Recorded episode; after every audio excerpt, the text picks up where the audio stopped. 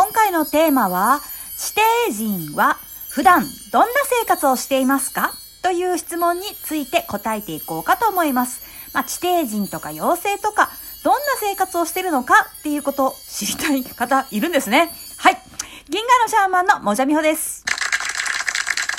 はい。あの、なので今日の、えー、っと質問が、指定人は普段どんな生活をしてるんですか？まあ、妖精とか天使もかな？あの、どんな生活をしてるのかを答えていこうかと思います。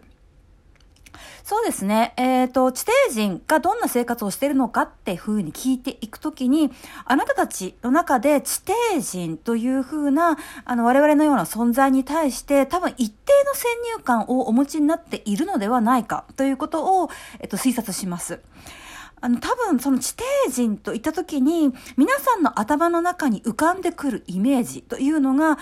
ちょっと気持ち悪い、なんか爬虫類的な、なんか謎の魚人みたいなものを浮かべる方もいれば、何かこう高度に進化した文明の、なんかこう美しい人種を浮かべる方もいらっしゃるようですし、一方で何かそのコロボックル的な、何かちょっとこう妖精じみた、えっと、ものを想像する方もいるようですけれども、ですが正確に言うと私たちというのは、あの、地底人というのはどういう存在かというと、まあ、あの、以前もお答えしましたけれども、あのー、多分、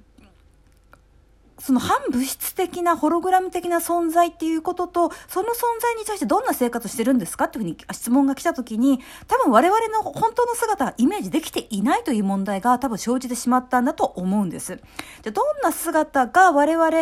の、まあ、まあ本当の姿は反物質ですとしか言いようがないですし、サイズはまあどちらかというとあなた方からすると小さめに感じるかもしれません。ですが、あの、我々の普段の生活がどのような形かというと、あのー、多分人間のあなた方からしたらば、いわゆる瞑想的な生活のように見えるのではないかと思います。瞑想、メディテーションです。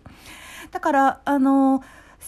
我々はどちらかというと、というと精神体の姿の方が強い、要素として強いので、やることは精神活動というものがメインになってきます。で、同時に、えっと、我々の半分、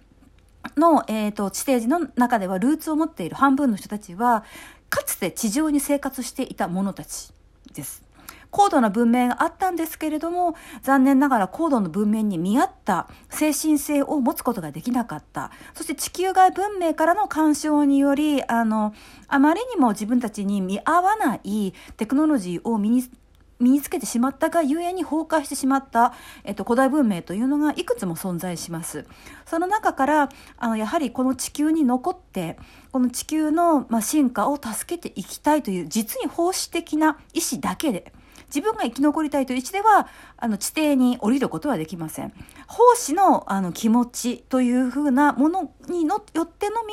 あの、内側の地球に行くことができるというふうなルートがガイアによって承認されて開かれるんです。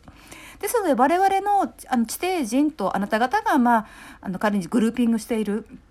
あの、人たちの中では、半分は元地上人です。地上人のスピリットでした。で、もう半分は、まあ、ガイアの五大元素から発生したというのかな。それに基づいた人たちです。だから、えっと、あなたたちの中でノームとか、あの、コロボックルとか、なんかと、そう、精霊的な存在。だからファンタジー的な存在に近いのは、その五大元素から発生したタイプの、あの、地底人は、そちらに近いイメージの、あの、まあ、姿というかライフスタイルとかをしているんではないかと思います。ですので、精神活動がメインですので、あの、基本は瞑想的なことをして、地上で、あの、連携できそうな人たちと連携していろんなプロジェクトを進めているんですけれども、ただその瞑想スタイルには我々各自いろんな、あの、好みがありまして、あの、元五大元素の要素から生まれた存在たちは、例えば自分の、なんていうのかな、発生した元素に関わることを好みます。だから土から発生したあの存在とかは、まあその、あなた方から見ると農作業的なことをしていたり、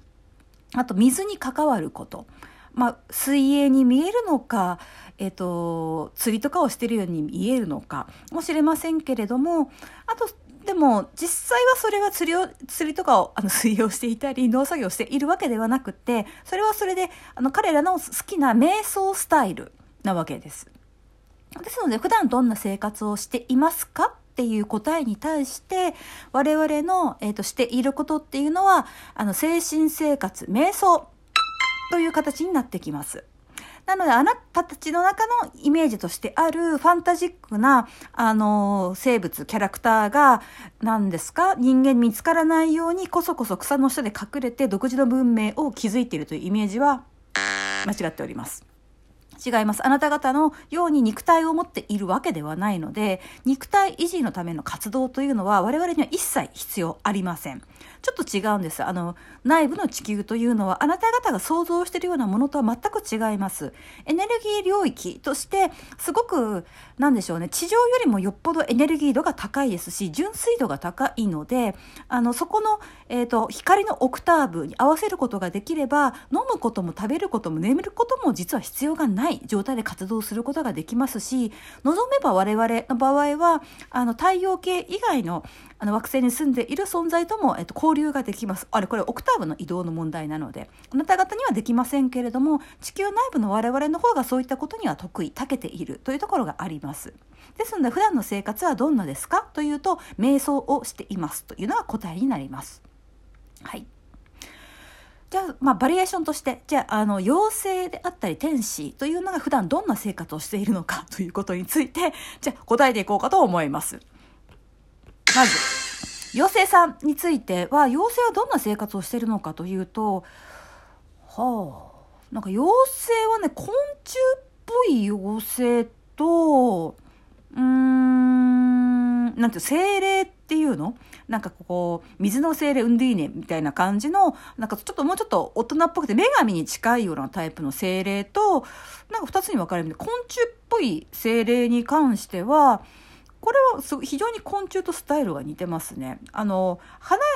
とか木とか草とかに触れることでそれぞれが成長したり新しい可能性、新しい花の色とかあの種類とかが生まれるのを助けるっていうのは昆虫的な妖精のお仕事ってそれ。ただその昆虫的な妖精もそのなんていうんですか、その新しい花の色とか新しいあの植物とか木とかを作っていくときに人間の協力が必要だってって言ってます。人間 の, あの興味関心意思エネルギーによって植物とか、まあ、あのこれ鉱物とかも含まれるんですけれども、鉱物植物鉱物、えー、とあとなんだあのいわゆる自然に属するものですねはあの影響を受けるらしいので、だからあの農業とかガーデナー、えー、とこうお庭を作るのがお好きな方とか、あとそのつあの鉱物とか土とかその土の要素とかにご興味がある方、あとまあ自然の中のアクティビティの中でアクティビティだけどもそのあの大地とか植物とか水とかに敬意を払っているっていう風な形で目でめでながらあのアクティビティを楽しんでいる人たちはこの妖精たちの仕事となんか協力しているらしいです。だから花が綺麗だなとかでも全然いいらしいです。ああこの水の色素晴らしいとかこの水美味しいとかでもいいんですけど、そうやっているとこの昆虫型の精霊たちに力を与えることができて、なんかそこで新しいなんか花の種類とか花の色が出てくるらしいです。謎ですね。まあでもあの植物と人間は植物はすごく人間って助けたがっているので、まあ、そこにはこの昆虫っぽい精霊たちが媒介してなんか助けてくれるらしいので、もしあの自然が好きな方がいればそういう気持ちで私のこの思念思いのエネルギーを使ってぜひ一緒に協力して働きましょうみたいな風にあの声掛けをするといいみたいですので、ぜひおやりになってみたらいいんじゃないかと思います。もう一個のこのウンディーネみたいなこう水の精霊もちょっとこう女神とかに近いようなタイプのこの精霊たちは妖精というか精霊かなに関してはこれはあの地底人の五大元素で発生した人とのつながりがすごく強いので、あんまり人間にそんなに興味がないみたいだな。ないですね。興味はありませんっていう感じなので、ただあの人間の中でもこの精霊の質が強い人っていうのがいるそうです。水の精霊の質が強い人、土の精霊の質が強い人、火の精霊の質が強い人、あと空気、エア、まあ、スペースですねの、えー、とスペースの、あの精霊の質が強い人とか、なんかそれぞれいて、あの風の精霊とかもそうです。なんかそういう人に関しては例外的に協力して働くことができるそうです。これはでも生まれ持った質なので、なんか後々身につけられるものでもないし、要はその風の精霊に、水の精霊に、火の精霊に気に入られるかどうかっていう話みたいです。好き嫌いがすごく激しいみたいなので、だからその質として風と親和性が高いなとか、水と親和性が高いな、まあ雨男雨女みたいな人っていうのは水の精霊と親和性が高いと思っていいらしいです。なんかそういう人は、まあこの精霊たちと協力してあのーできることがあるらしいですよ。まあ、天気を変えるってことかもそうかもしれませんし、まあ火の精霊たら変換を司るので、何かの変換をするあのパワーをあなたは持っているから、この人間社会の中で何かを変換させる、まあ、その思想を変換させる、政治を変換させる、まあ、今起こっているいろんなあの病みたいなことを変換させるみたいなのも火の精霊スピリットと縁が深い方はできるみたいなので、あの自分がどんな精霊と縁が深いのかはどうやって見つけるの？まあ、そんなの幼い頃から縁があるやつは分かってるって言われたんで、分からない人は縁がないらしいので諦めてくださいということだそうです。